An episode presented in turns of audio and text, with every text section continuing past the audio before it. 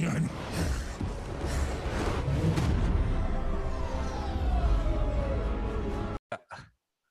okay, welcome back guys. Welcome back to my channel. Uh, kembali edisi spesial uh, collab kali ini bersama Crypstock. Crypstock ya mas? Ininya apa? Ya, uh, ya Crypstock. Uh, uh, Crypstock ini ditenggarai oleh Mas uh, Andi di sini. Uh, ya. Bisa di sharing dulu mas apa uh, itu apa? Terus background mas seperti apa? Uh, bagaimana oh, pas kalau... masuk dunia kripto itu gimana? Oh iya, kalau di tapi suara saya jelas ya. jelas sih, iya. Kalau crypto itu saya dulu suka bahas kripto dan stok gitu loh. Jadi aku suka ngoceh-ngoceh sendiri lah di Twitter kan. Dulu kan nggak serame sekarang ya. Mau di pasar modal ataupun kripto ya sama aja gitu, nggak ada orangnya juga, deadline gitu. Nah di situ saya belajar dari 2017 sih, jadi uh, baru banget sebenarnya ya. Dan aku backgroundnya fundamental, jadi most likely saya bayangkan ngebaca sih, ngebaca daripada laporan keuangan gitu kan. Terus waktu itu Januari saya ditawarin Bitcoin gitu 2017. saya belum masuk, tapi saya KYC dulu di bitcoin.co.id tuh. Sekarang kan Indodax ya. Iya. Nah, karena nggak enak sama teman, jadi saya ya udahlah saya KYC aja deh. Terus dia per quarter follow up gua gitu. Terus dia bilang, di Bitcoin 32 juta, terus nanti Juni di udah 66 juta loh nanti di follow lagi di udah 150 juta gue masih belum beli tuh yeah. sampai 2017 Desember 300 juta saya baru masuk oh, nah iya. itu kan itu kan udah Kita belajar di sana banyak ya maksudnya buy ada top gitu ya. Iya jadi saat itu saya malah di awal saya belajar saya langsung ya langsung rugi gitu. Lossnya gila itu. Tapi saya hold. Aneh kan? Jadi pas turun itu tajam banget. Saya masih ingat banget ya.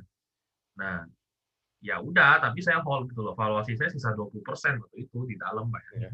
benar-benar mampus gitu itu sih ya asalkan uh, itu ya belajarnya crypto and stock begitu oh iya tapi sekarang saya stock market lagi exit ya karena menurut saya masih kurang menggairahkan karena masih sideways begitu Cuman next aku aku akan entry kemungkinan tahun depan akhir tahun.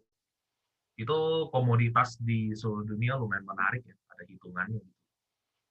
Iya. Itu mas backgroundnya. Oh iya. Uh, ya selama apa ngeholdnya Bitcoin sih aman-aman aja sih mas. Maksudnya pas 2017 ya. peak itu masih aman sih uh, menurut aku. Kalau ya. shitcoin ya mungkin udah udah bangkrut banyak mas. Saya kena kok shitcoin, Cardano, Ripple, Stellar Lumens. Kena juga ya. Nah, nah sekarang kita udah tahu uh, apa background Mas uh, gimana kan. Terus uh, Mas sendiri mengidentifikasikan dirimu sebagai Bitcoin maksimalis atau enggak? Soalnya Mas pernah masuk ke shitcoin juga kan. Bisa di-share mungkin uh, ke audiens. Kalau aku sih sebenarnya bukan maksi ya. Menurut saya, lu bisa jadi Bitcoin maksi ya kalau misalkan lu punya Bitcoin di atas seribu keping ya. Kalau saya pribadi ya. Karena kalau posisi posisi saya sekarang, ya lu harus memaksimalkan you punya profit gitu loh untuk mencapai apa yang lu mau itu yang penting sebenarnya jadi saya lebih penting kepada bukan labelnya tapi bagaimana saya menghadapi hidup ini gitu loh jadi jauh dari itu jadi jauh daripada label lu Bitcoin maxi lu shitcoin hunter atau lu investor atau apa menurut saya itu itu hal nomor dua ya menurut saya hal pertama itu adalah lu memakai instrumen ini lu bisa mencapai apa yang lu inginkan hidup ini gitu loh jadi selesai. Jadi karena Bitcoin, akhirnya saya mencapai apa semua yang saya mau ya. Hal-hal yang saya mau mungkin masih murah lah, maka bisa dicapai dalam waktu yang lebih kurang dari setahun ya. Karena kan kita tahu ini Bitcoin bulan belum setahun ya. Nah, kita meskipun hitung dari halving day menurut saya belum, karena jalannya tuh di Oktober tahun kemarin. Karena setelah halving day kan masih galau tuh, galau sekitar 4-5 bulan kan, nggak jalan-jalan. Iya, iya, iya. Itu sideways terus itu kemarin. Iya, oh. itu galau banget sih, gue masih ingat banget tuh. Uh -huh. Nah, jadi sebenarnya kalau saya uh, altcoin kita lihat kalau potensialnya bagus, ya kita ambil gitu loh, take the chance untuk mengambil profit supaya lu bisa nambah profit lu dan stack kembali ke Bitcoin. Gitu. Karena di ujung di end game ini, lu harus punya Bitcoin yang cukup banyak karena lu accumulate terus menerus gitu loh. Makanya makanya dulu aku cukup miss the chances ya kayak misalkan dua kali hal besar yang saya lewatkan adalah di Synthetics yang pertama. SNX itu naik sampai 69 ribu persen. Saya masih ingat. Nih. Waktu itu saya di info September 2020. Dibeli sintetik gitu kan. Saya nggak percaya gitu. Apa ini DeFi? Apa sih? ya kan? Terus yang kedua, dibeli BNB. Itu dari 10 dolar, saya masih ingat. Saya nggak mau. Karena saya nggak ngerti launchpad, saya nggak ngerti apa yang mau dia bikin, si CZ segala macam, cara gorengnya gimana, saya belum ngerti. Karena kan saya fundamental banget ya orangnya. Ya kalau nggak Bitcoin ya ETH gitu. Ya syukurnya masih ada ETH dan Bitcoin gitu loh. Nah makanya during the time saya lihat harus, harusnya kayak chain misalnya kan 60 kali lipat juga. Nah itu harus kita lihat opportunity-nya. Jadi meskipun use case-nya dibilang ya use case-nya seperti mimpi indah semacam ya, tapi Uniswap terbukti gitu. Uniswap saya banyak gitu. One in saya banyak. Gitu. Nah itu yang cukup menyelamatkan saya. Kalau enggak sih bakal bego banget sih di bulan kali ini lu nggak dapet apa-apa gitu. Harus profit, jangan mikir aneh yep.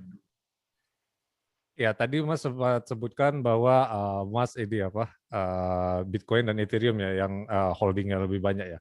Apakah itu ya. sama alasannya dengan Mas Kris kemarin apa uh, masalah likuiditas Mas? Apa uh, ada sesuatu yang lebih dari itu Bitcoin dan Ethereum? Kalau kita cerita Bitcoin ya, hal yang hal yang mesti kita pahami adalah Bitcoin itu kan tidak ada yang orang yang kontrol. Itu tidak ada CEO-nya, nggak ada investornya. Yang ada adalah desentralisasi dan pemerataan ke semua kita orang kan. Nah itu yang saya suka konsep itu. Makanya konsep ini menurut saya pribadi itu more valuable than gold. Kenapa? Karena limited supply. Terus dia punya semua nggak bisa dihack mau 51% atau itu mimpi lah. Nah, karena itu ini tuh kalau mau hack, lu hack itu pas halving-nya baru jalanin nodes pertamanya di Bitcoin gitu. Itu iya. baru bisa dihack. Karena belum terdesentralisasi, belum terdistribusi dengan baik. Kalau sekarang kamu mau hack macam mana? Lu udah hack pun biayamu udah habis. Buat apa tujuanmu? Hanya iya. ingin mendestroy Bitcoin. Itu kan menurut saya konyol sekali gitu. Nah, kalau saya melihat Bitcoin itu more than valuable lah. Itu sesuatu yang akan mengubah hidup banyak orang, sama mengubah bagaimana bumi kita bekerja gitu. Cuman by the time aja. Mungkin ini tahun 2021 bulan Mei tanggal 11 saya ngomong ini gitu ya. Masih mungkin akan kedengarnya agak gila gitu. Karena bayangan kita, masyarakat kita nih di Indo, itu melihat Bitcoin itu hanya pamendam game, hanya buy low, sell high. Gitu. Dia nggak melihat sesuatu tuh jauh ke depan. Ya padahal PNB itu sudah di saham gitu. Pamendam tuh di saham sebenarnya itu bukan di Bitcoin. Nah, maka belajarlah Bitcoin itu apa, baru lu kembali lagi ke market gitu. Terus yang kedua, kalau kita lihat ETH ya, kita lihat ETH ini markuban itu, ini selain liquidity yang tinggi ya, saya sih tidak begitu melihat likuiditas menurut saya nomor dua, nomor tiga lah. Menurut saya harus dilihat tuh hal pertama adalah kegunaan dia, use case dia apa. ETH itu kenapa begitu valuable. Kenapa pas 100 dolar, saya tiap hari ngomong ETH itu 10 ribu dolar. Orang bilang gas fee-nya bakal membunuh semua usernya kalau harga segitu, segala macam. Oke, sekarang perkembangan teknologi. Ingat ya, ini instrumen teknologi. Ini bukan perusahaan yang cuma financial report. Teknologi itu pertumbuhannya eksponensial. Itu harus kita tahu. Karena kan saya basicnya uh, sarjana komputer ya. Jadi um, memang saya suka dunia teknologi bagaimana saya ikutin perkembangan GPU misalnya ya. Itu benar-benar eksponensial. Series 2 dan series 1 tuh bisa jomplangnya jauh betul gitu loh. Nah, itu yang disebut dengan growth-nya eksponensial teknologi. Maka ETH itu, kalau kita lihat yang Ethereum Improvement Proposalnya 1559 itu kan, dan dia banyak banget. Kalau di Bitcoin kan BIP ya, Bitcoin BIP. Improvement Proposal. Nah, itu EIP-nya itu, itu banyak banget tapi satu sisi kita harus bisa pilih gitu developer happy user happy miner pasti sedih karena fee-nya mengecil buat dia nah sekarang bagaimana dia mengambil me-hedge hal itu ya itu harus ada L2 maka menurut saya pribadi ya L2 itu juga bukan mimpi gitu. pasti ada L2 yang bisa layer 2 ETH itu nah cuma siapakah yang bisa membantu ETH untuk menyelesaikan masalah fee, kan kita lihat ya fee mahal sekali kan. Sekarang pun masih mahal gitu loh. Nah, makanya ETH itu melihat tuh harus lebih jauh. Dia sebagai oil. Gitu. jangan sebagai use case-nya tuh tidak sama dengan Bitcoin, sama sekali berbeda. Kalau ETH itu ya sebagai oil untuk membuat super apps atau smart apps-nya kan di apps-nya itu yang di atas platform media. Nah, pakai makanya pakai dia semua kan. Nah, maka ETH itu saya berani invest lumayan ya pas harga 100 eh, dolar, 200 dolar, terakhir saya beli 300 dolar. Dan saya udah stop beli gitu. Nah, itu yang membuat saya percaya kalau ETH itu waktu itu masih sideways-nya cukup gila ya di 300 yeah. dolar itu ya. Itu tidak segampang omongan saya loh.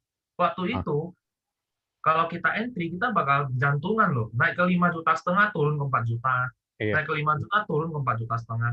Nah, tapi kalau saya invest karena saya tahu gitu dia mau ngapain ETH ini dan semua the whole ecosystem shitcoin ini ada di atas dia most likely baru keluarlah BSC kan nah maka BSC saya, saya telah kereta karena saya very saya tuh backnya banyak banget yang ERC20 grupnya ETH nah cuman kita butuh kesabaran ini kan yeah. bukan quick money kayak set moon kayak spaceman apa kan bukan kayak gitu ya bukan kayak Vencat gitu nah makanya ini yang namanya investment. Ini bukan gambling. Karena kamu mesti tahu use case-nya, kamu hitung fee-nya, dan ini teknologi investment. Bukan financial report yang kayak saham itu, no, it's a big no. Iya. Yeah. So, uh, ya tadi uh, if, if, dijelaskan ya uh, oleh Mas Andi ini, uh, Bitcoin, Ethereum itu seperti apa? Ethereum itu lebih ke digital oil gitu ya, Mas? Iya, yeah kalau Bitcoin lebih ke digital gold gitu ya, karena maksimum yeah, supply than tadi. gold sebenarnya. Oh, more than gold. Dan apa? Uh, ya itu uh, tentang Bitcoin dan Ethereum. Sekarang uh, balik lagi ke ini tadi, Mas. Mas sebutkan bahwa Mas ini apa? Uh, Mas uh, dari sarjana komputer ya, lulusan komputer ya. Apakah Mas iya. ini ya. apa programming juga, maksudnya uh, blockchain developer juga atau uh, seenggaknya ngerti uh, Bitcoin white paper atau uh, uh, masalah di GitHub ini, Mas? Kalau saya bukan developer, karena kayak saya di Eskom itu sebagai sistem informasi. Jadi most likely itu aku orang yang menulis flow. Jadi flow daripada uh, atau use case kayak misalkan kita baca flow itu ya, misalkan si synthetics tuh flow-nya dia mengatakan dia bakal begini, begitu, begini. Nah itu kita membaca itu gitu. Dan yang menulis itu adalah orang-orang SI biasanya karena kita yang harus menerjemahkan orang-orang teknologi, IT yang benar-benar coding, developer gitu ya. Men, kita dia ke kita, kita menerjemahkannya dalam bentuk bahasa manusia ke masyarakat. Gitu. Nah itu fungsi saya sebenarnya. Jadi I'm not a coder gitu. Aku bukan coder. Oh. Tapi kalau ditanya lu baca GitHub atau apa gitu, saya enggak sih. Karena enggak sampai sedalam itu. Tapi kita harus mau harus ngerti-ngerti dikit lah gitu. Jangan terlalu jangan terlalu kosong juga gitu loh karena so, kembali lagi ini adalah teknologi. Jadi teman-teman harus lumayan paham teknologi. Jangan kosong-kosong lah ya, bahaya. Oh. So ya uh, itu tadi ininya apa uh, Mas uh, background dari Mas Andi. Terus yeah. ini Mas, tadi Mas kan uh, nyebutkan Mas juga trading di stok itu udah berapa lama ya? Terus kalau menurut Mas, Bitcoin sama stok ini correlated atau enggak ya? Soalnya ada perdebatan di luar sana yang menganggap bahwa oh Bitcoin ini uncorrelated asset, uh, tapi ternyata pas tadi malam stock market anjlok, uh, S&P 500 dan Dow Jones, malah Bitcoin ikutan anjlok juga tadi koreksi. Menurut Mas tuh gimana? Kalau saya di dunia saham baru empat tahun ya, 2017. Karena bagi saya saya masih baru banget gitu ya, makanya masih butuh banget uh, belajar yang aneh-aneh itu banyak banget. Uh, kalau saya pribadi sih, kalau misalkan lu bilang Bitcoin korelasi dengan stock market, itu sebenarnya ada hubungan tapi tidak langsung. Ada korelasinya tapi nggak langsung. Jadi saya belajar sesuatu yang namanya psychological market. Jadi saya kan ada di grup di Swedish Investor ya. Jadi di sana di Europe itu saya belajar sesuatu yang tentang mindset atau psychological di dalam suatu financial market itu bergerak. Jadi kenapa itu bisa berhubungan tapi nggak langsung? Contoh 2020 Maret dan April. Itu semua black swan COVID crash, ya kan? Itu terjadi panic selling di stock market yang karena memang fundamentalnya jelek banget. Itu itu kita exit itu 2020 Januari udah exit. selain memakai Astro Finance ya hitungnya ya, kita lihat secara fundamental, itu benar-benar benar-benar tuh kehilangan napas udah dari 2017 gitu loh perjalanan grafik misalnya kita lihat technical analysis terus yang kedua kita lihat isinya perusahaan-perusahaannya tuh growth-nya tuh, semakin tipis gitu loh. Semakin tipis kan menandakan napasnya semakin dikit ya. Nah dari situlah kita exit langsung crash gitu. Sebenarnya itu ada hubungan dengan fundamental ketika black swan terjadi. Nah apa hubungannya psychological market dengan Bitcoin? Ketika seluruh dunia financial market itu crash, otomatis orang yang megang barang di kripto, khususnya retailer, ya, bukan big funds, itu pasti lomba buang barang juga. Karena orang akan megang cash. Di saat itu namanya cash is the king. Nah, makanya semua akhirnya cash out. Siapakah yang entry? Orang-orang gila yang entry. Ya, salah satunya saya. Dan itu saya hanya berani entry ETH sama BTC. Waktu itu udah panik banget, saya masih ingat April, awal April. Itu saya cut loss semua Ripple, Stellar Lumens, Cardano, semua saya buang. Saya masih hold, bayangin, dari 2017 loh. Itu saya nggak cut loss loh.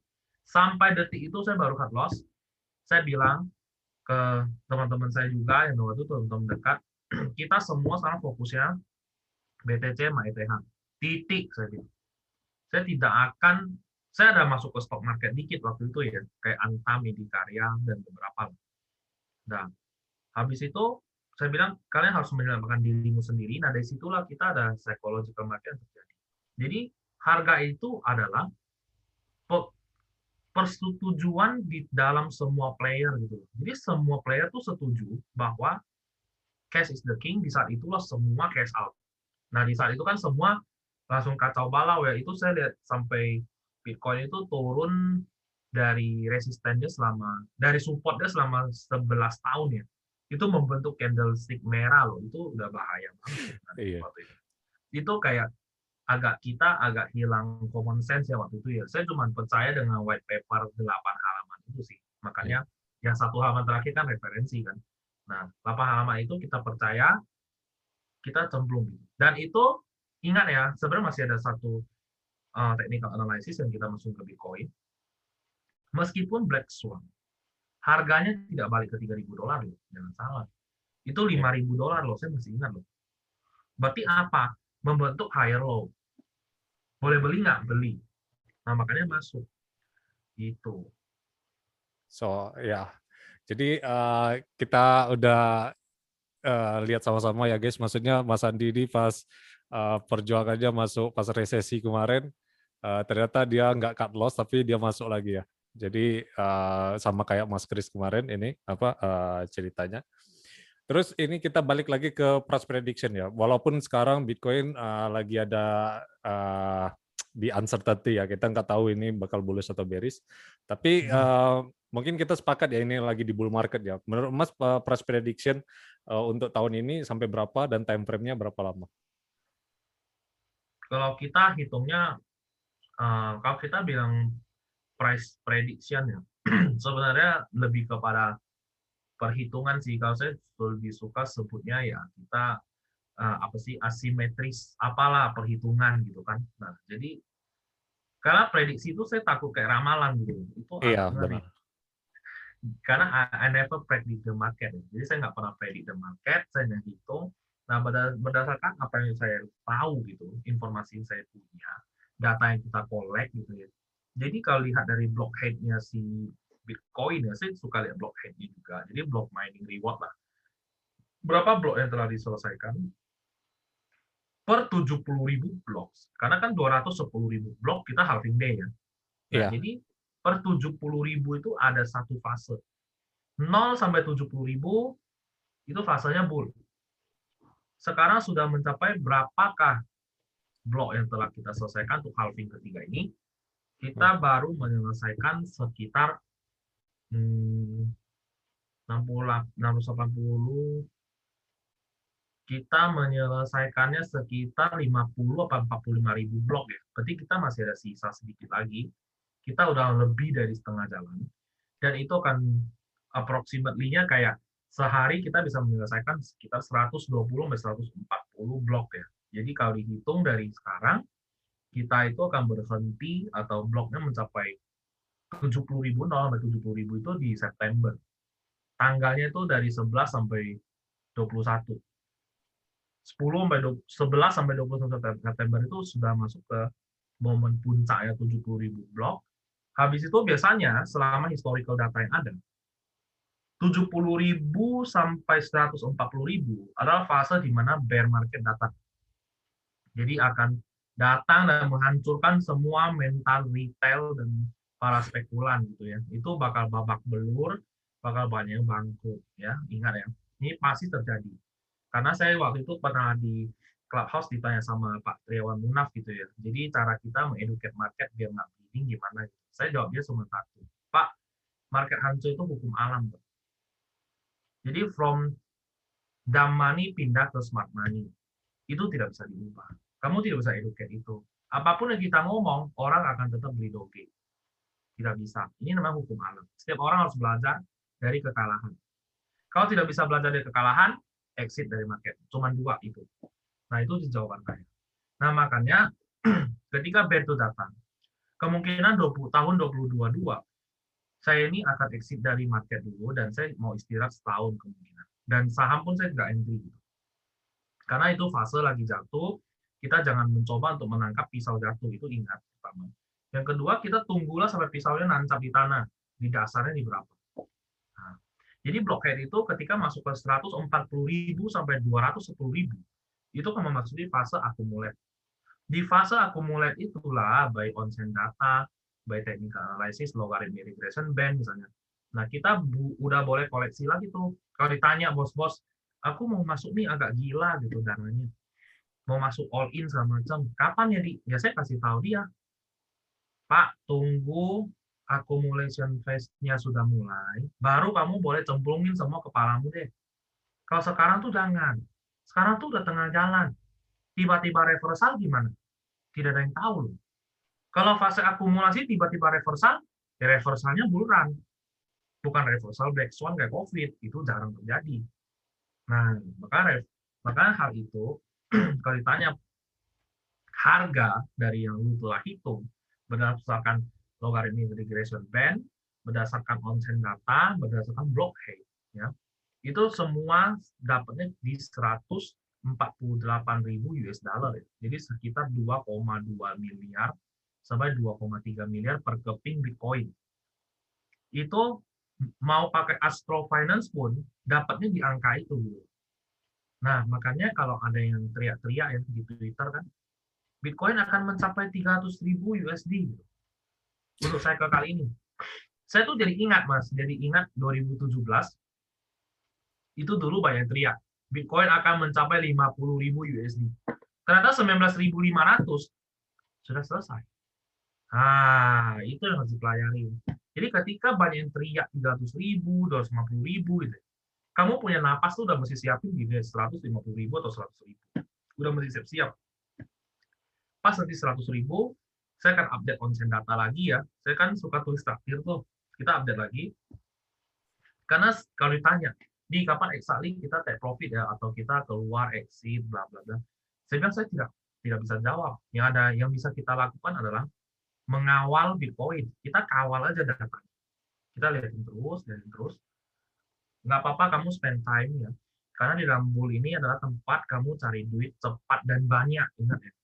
Jadi kamu kawal terus sampai hari hanya ketika sudah overbought indikator semua udah merah ya. Itu kayak Mayer Benz multiple pure multiple S2F ya stock to ratio FVRZ itu semua kalau sudah merah it's time to go out gitu. NUPL-nya udah warna biru gitu misalnya net unrealized profit and loss ya kan itu semua indikator kalau saya sudah nyala, siapa pun yang suruh saya jangan keluar, masih akan bull segala saya pasti keluar.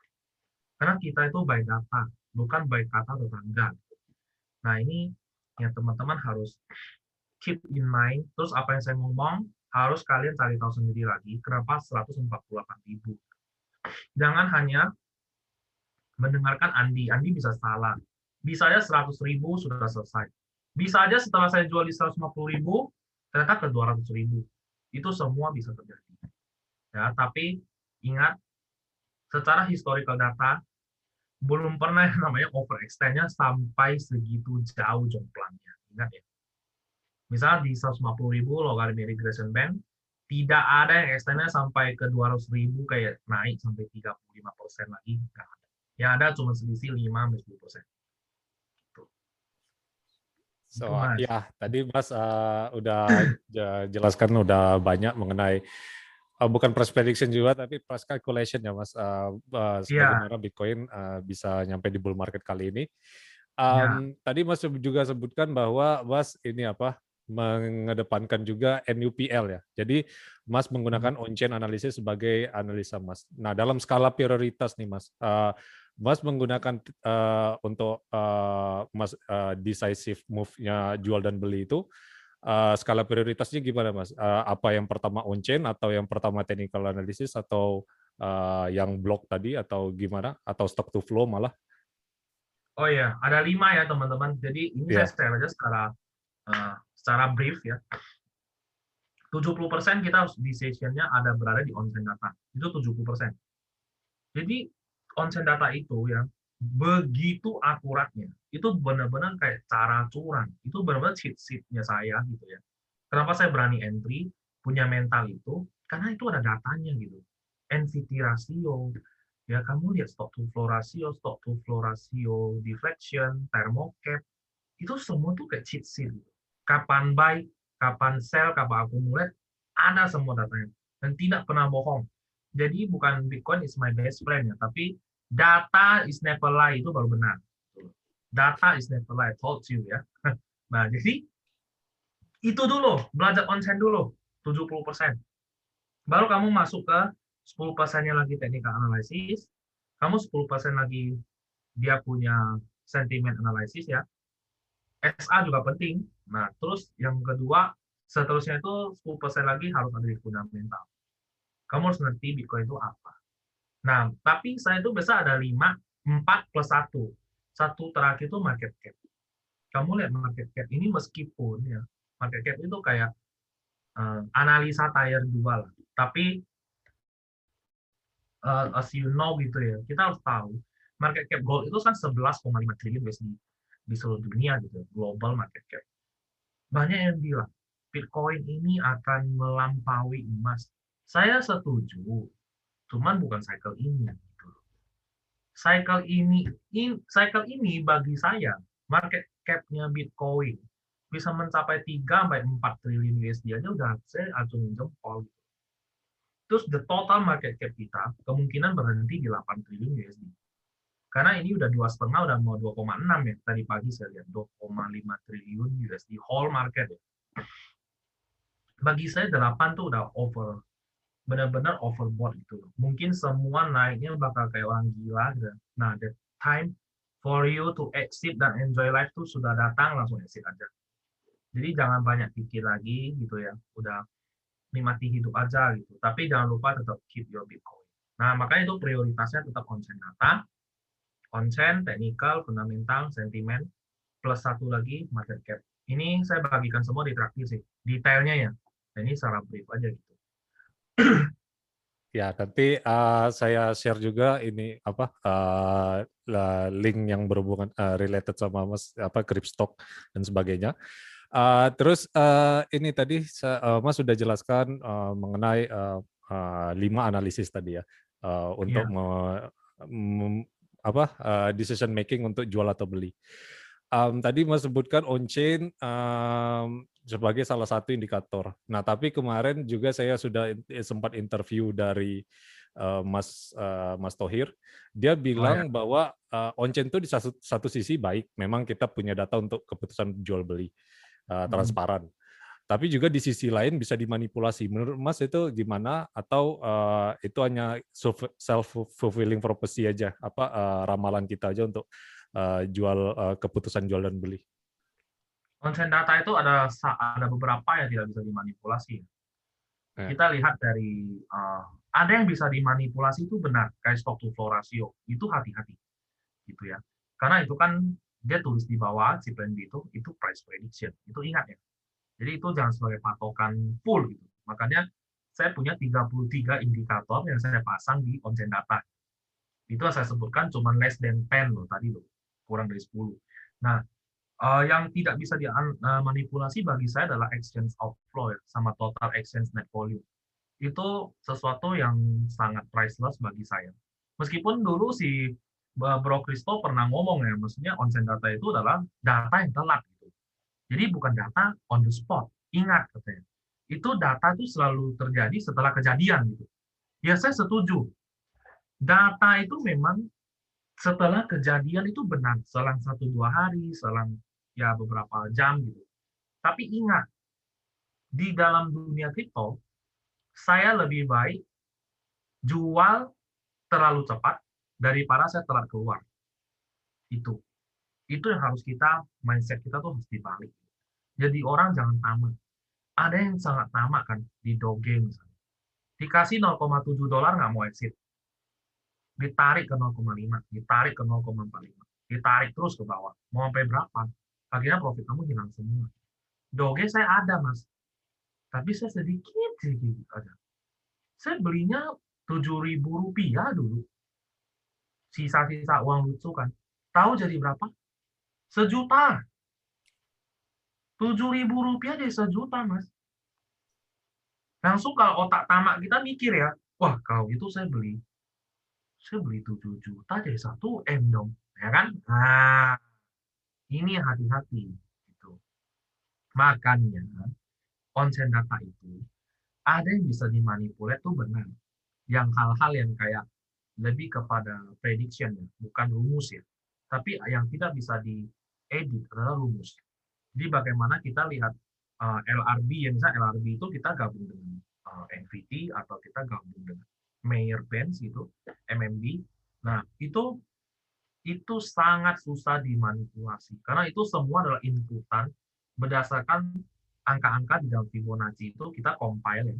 Terus muncullah dia kayak kue gitu kan dia kayak cat kue begitu yang kayak misalkan di bawah bear ini accumulation ini normal ini bullish ini overbought gitu nah itu kan itu adalah kumpulan rumus yang dimasukin chartnya Bitcoin nah itu itu less itu sangat susah dimanipulasi bagi saya itu hampir tidak mungkin dimanipulasi karena itu adalah rumus yang diinput dan dikompil ke dalam bentuk Bitcoin Nah, kalau yang manipulasi ya pasti yang prediction. Nah, itu yang micinnya tinggi itu hati-hati.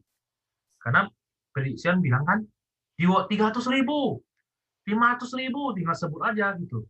Dia nggak hitung market cap, dia nggak lihat sentiment analysis, dia nggak lihat technical analysis, semua nggak lihat, tinggal teriak-teriak aja gitu. Nah, itu saya juga bisa kalau kayak gitu. Cuma kan bukan analis. Seorang anal analis. best friend. Iya. Seorang analisator tuh nggak boleh kayak gitu maka saya kan baik-baik belajar juga kan di uh, C4 C4 konsorsium itu kan uh, certified Bitcoin profesional, si, si SSA atau CEP. Nah, itu saya belum ambil. Saya cuma di CDP doang. Nah, itu saya pelajarin benar-benar Bitcoinnya. Makanya kalau lu bilang uh, perdebatan apakah manipulate atau datanya terlalu telat, semua bisa iya, bisa tidak. Cara terbaik di financial market, khususnya di crypto adalah kamu compile semua data yang ada, kamu akan menemukan satu angka yang persis. Kita semua nemunya di 148 di sebenarnya. Beberapa analis lah. Dengan cara yang berbeda ya Mas ya. Ya. Jadi saya nggak kasih tahu mereka saya pakai cara apa, mereka juga nggak kasih tahu dulu nih, tapi lu dapat angka berapa. Eh pas kita sebut kok semua mirip, wah gawat ini. Gitu. Ya guys, berarti uh, tadi sudah disebutkan sama Mas Andi. Uh, jadi intinya uh, kalau misal on-chain itu dimanipulasi atau enggak itu tergantung ya Mas intinya ya. Iya. Nah, tergantung ya. indikator apa. Uh, Oke. Okay. Uh, ya lanjut lagi ke pertanyaan berikutnya. Tadi Mas bilang juga uh, market cap Bitcoin ini kalau udah seperempat dari market goal aja udah cukup ya. Soalnya kalau kita uh, lihat dari uh, berkaca dari cycle sebelumnya, kalau misal kita semua mayoritas berharap uh, bisa overtake gold misalnya, itu bakal nggak kejadian ya. Udah dibanting duluan ya. Iya. Uh, ya. Jadi uh, ini apa? Uh, itu udah Mas uh, jadikan target. Jadi uh, Mas di sini punya exit plan. Bisa dijelaskan untuk para noob sekalian uh, cara exit plan untuk uh, cycle ini, Mas? Kalau exit plan teman-teman saya kasih yang free aja ya. Yang free itu teman-teman bisa ke digitalik.net ya. Jadi di situ tuh indikatornya udah sediain semua. Kamu klik home-nya, itu keluar semua. Ketika dia udah memasuki red semua di rata-rata thermocapnya di atas 80%, ya menunjukkan rednya fear, ada indikator fear atau semua indikator onsen itu udah red, teman-teman exit aja. Nggak usah pusing lagi, langsung exit aja. Kalau teman-teman baru di dunia Bitcoin, dan mungkin akumulasinya tuh cukup mahal, kayak di atas 50.000 USD atau 40.000, udah langsung exit aja gitu. Jadi there is no uh, looking back lagi atau lu mau tabung sedikit Bitcoin, sisa sedikit silakan gitu ya. Itu tergantung you punya plan. Nah, kalau saya pribadi saya pertama ya kalau dari market cap benar.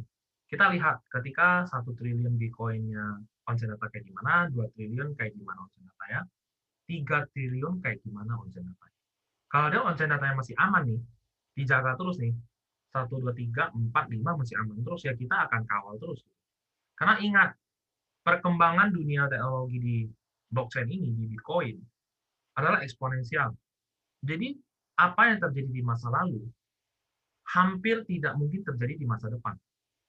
Karena banyak hal yang meliputi ya kayak teknologinya, perkembangannya, awareness masyarakat.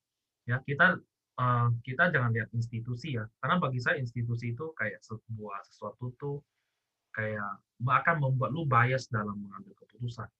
Maka saya ada beberapa poin yang saya tidak setuju kalau ada yang bilang sekarang kan sudah ada institusi, tidak mungkin crash-nya bakal gede. Ah, buat saya ya, saya adalah orang yang menganut bandarmologi, saya orang yang menganut smart money di dalam investasi saham. Hati-hatilah dalam mindset seperti itu, ya. Karena meskipun MicroStrategy sama Grayscale tidak jualan atau Elon Musk tidak jualan, cuma berdua deh Michael sama Elon Musk jualan. Mereka malah ngambil barang. Di luar itu tahu berapa institusi yang keroyokan jualan. Kalau mereka semua jualan, ah, kamu tidak bisa stop loh. Itu itu adalah nature market loh. Mereka mau take profit. Kayak Guggenheim deh. Guggenheim tuh saya paling ngasukan dia dari dulu benci Bitcoin. Habis dia beli, dia tiap hari teriak kan, Bitcoin akan 600 ribu USD cycle kali ini, dia. Itu kan kelihatan sekali dia mau ngapain gitu kan. Nah, dia mau dia mau jam back-nya ke kalian retail gitu. Nah, makanya hati-hati. Jadi kita lihat market cap, kita kawal terus. Kita jangan kebanyakan sodium gitu ya. Kita otak itu jangan terlalu banyak garam nih. Jangan terlalu banyak micin juga gitu. Jadi kita kawalnya terus terus kita lihat. Masa lalu apa yang terjadi? Ya sebagai bahan referensi untuk belajar bukan sebagai suggestion. Kamu jangan jadikan histori sebagai suggestion. Itu kamu akan bahaya sekali. Kamu bakal rek bakal bakal liquidate kamu gitu loh. Jadi jangan. Jadi kita lihat dulu 2013 12 gitu ya. Kenapa 10 dolar jadi 1000 dolar gitu kan? Terus kejadian eh, MT Gox memicu bear market gitu kan?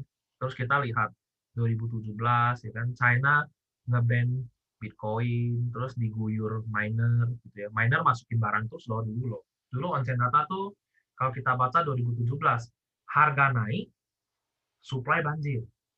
Kalau sekarang harga naik supply-nya terus turun tajam banget. Nggak ada yang masukin ke exchanger gitu. nah ini kan berarti sangat berbeda ya bull kali ini dengan bull dulu ya. Nah maka kita kawal terus ketika sudah mulai masukin ke exchanger mereka sudah mulai mau mengguyur nih ya karena mereka kan dikunci sama ETF itu ya kalau institusi ya. Ada beberapa yang dikunci sampai Agustus sampai September sampai Oktober. Nah ini tiga bulan ini bakal seru banget.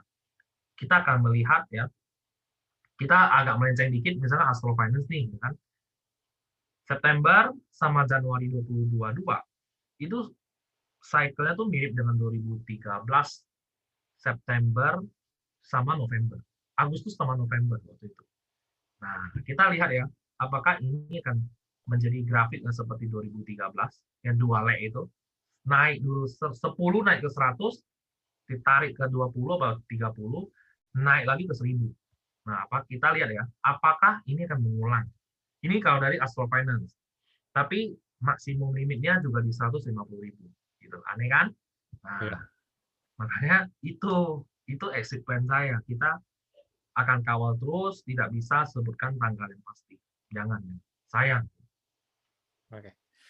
So ya itu tadi ke, uh, Mas Andi udah men-share mengenai exit plan dari dia ya. Jadi kalian uh, kalian bisa bukannya rekomendasi bukan apa tapi uh, bukan patokan atau apa tapi jadi ini aja ya apa uh, alat banding kalian untuk uh, keputusan ya. jalan beli. Uh, terus uh, tadi uh, sudah mengenai masalah exit plan. Sekarang uh, sharing uh, ke Noob lagi ke masalah ini, Mas. Apa kalau orang yang baru masuk ini portofolionya harus uh, bukan harus sih, maksudnya uh, gimana uh, ininya mas apa uh, diversifikasinya? Kalau saya pribadi ya kalau lu, benar-benar baru masuk itu benar-benar baru masuk, kamu belajar online data dulu, terus kamu DCA di Bitcoin. Itu yang pertama. Terus yang kedua saya tanya lu balik, lu tujuan masuk market ini apa? Saya pengen tahu. Lu mau cepat kaya, atau lu mau hedging kekayaanmu? Atau kamu mau koleksi Bitcoin tanpa lihat market? Ada tiga macam. Kamu yang mana dulu? Kalau ada teman datang bilang dia gue lagi BU nih butuh duit cepat. Kita ajarin dia altcoin gitu. Kamu main altcoin ini main altcoin itu. Kamu lihat karena altcoin itu adalah main. Buat saya bukan investasi. Kamu adalah main. Kamu taruh kali 10 keluar gitu tapi di koin-koin tentu juga ada use case-nya yang cukup kuat ya. Misalkan radium atau uh, uh, fine misalnya gitu kan. Nah hal-hal seperti itu yang masih di, di dasar harganya baru deploy project di belakangnya bagus developernya kamu tahu kamu boleh masuk sebagai spekulan kalau kamu pengen cepat kaya nah, atau kamu lagi BU terus yang kedua teman-teman bilang aku pengen uh, hedging well aku sini di karena uh, inflasi terus kan. Yang bisa lawan inflasi apa? Ya Bitcoin. Bitcoin. Ya udah, kamu akumulasi berdasarkan onsen data. Kapan stop akumulate? Ketika sudah overheat. Ya. Udah kayak mesin udah terlalu panas, kamu jangan akumulate lagi. Tunggu hancur, kamu akumulate. Kamu bisa dapat harga average lebih murah. Oke. Okay? Terus yang ketiga, teman-teman datang. aku tidak peduli mau harga berapapun, aku yang penting mau punya Bitcoin. DCA aja tiap hari. DCA up, DCA down, DCA up, DCA down. Ada nggak teman-teman kayak gitu? Ada. Jadinya Bitcoin maksi dia. Karena dia terlalu sibuk, dia nggak ada waktu untuk lihat koin. Ya udah, saya tahunya Bitcoin, saya beli aja. Dan Bitcoin selama 12 tahun tidak pernah turun sih. Oh ya udah, let's go, go ahead. Gitu. Nah, makanya harus dibalikin ke tujuan lu apa. Saya percaya 95% retail kita adalah pingin cepat kaya. Makanya konten saya yang ngomongin Bitcoin itu dikatain sampah. Gitu. Kalau komen altcoin, wah rame betul. Sudah iya, moon, sudah moon, gitu kan. Nah, itu pingin cepet kaya tidak salah. Saya dulu masuk ke dunia finance karena pengen cepet kaya, dan itu terjadi. Ya, bukan kaya banget, tapi setidaknya saya hidup sudah lebih enak lah. Saya nggak mikirin duit lagi gitu ya. Nah, yang kedua, kalian harus tahu cara menjaga kekayaanmu gitu. Jangan kayak cerita paling menyedihkan yang saya pernah diceritakan ya sama teman-teman ya. Ada yang dari nol ya, susah-susah 5 juta, 10 juta rupiah sampai 10 M. Di saat 2018 crash, dia pikir itu by the dip, dia all in lagi, akhirnya duitnya hilang semua gitu. Jadi jangan seperti itu ya, itu sedih sekali ya.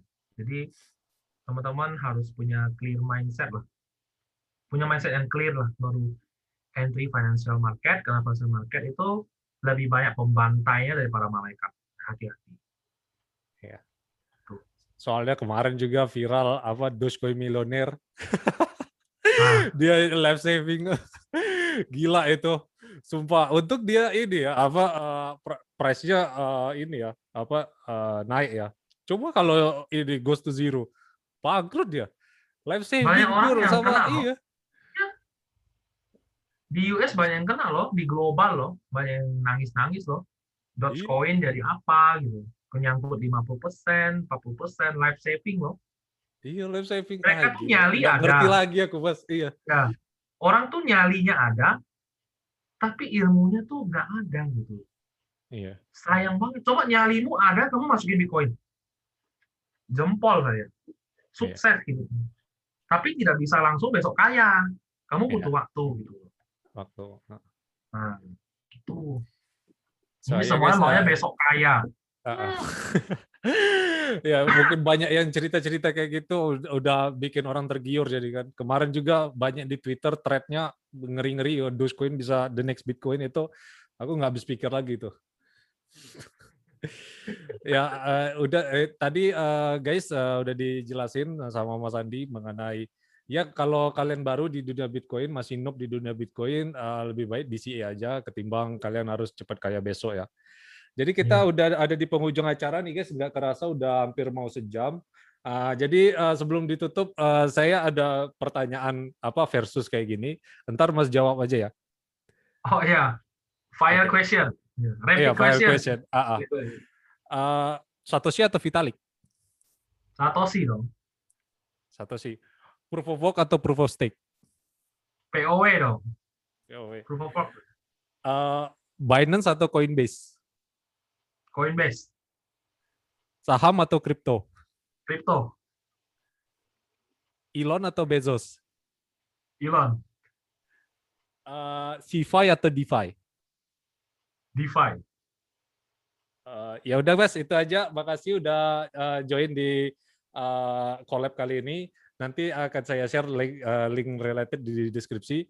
Uh, makasih Mas, itu aja mungkin untuk uh, konten uh, kali ini. Mungkin uh, kalau ada kesempatan uh, di mungkin pas uh, peak-peaknya nanti ya kita collab lagi ya atau ngelihat Ya, uh, kita apa live, omongan live. Mas di belakang. Iya apa rewind omongan Mas gimana? Ah, ah.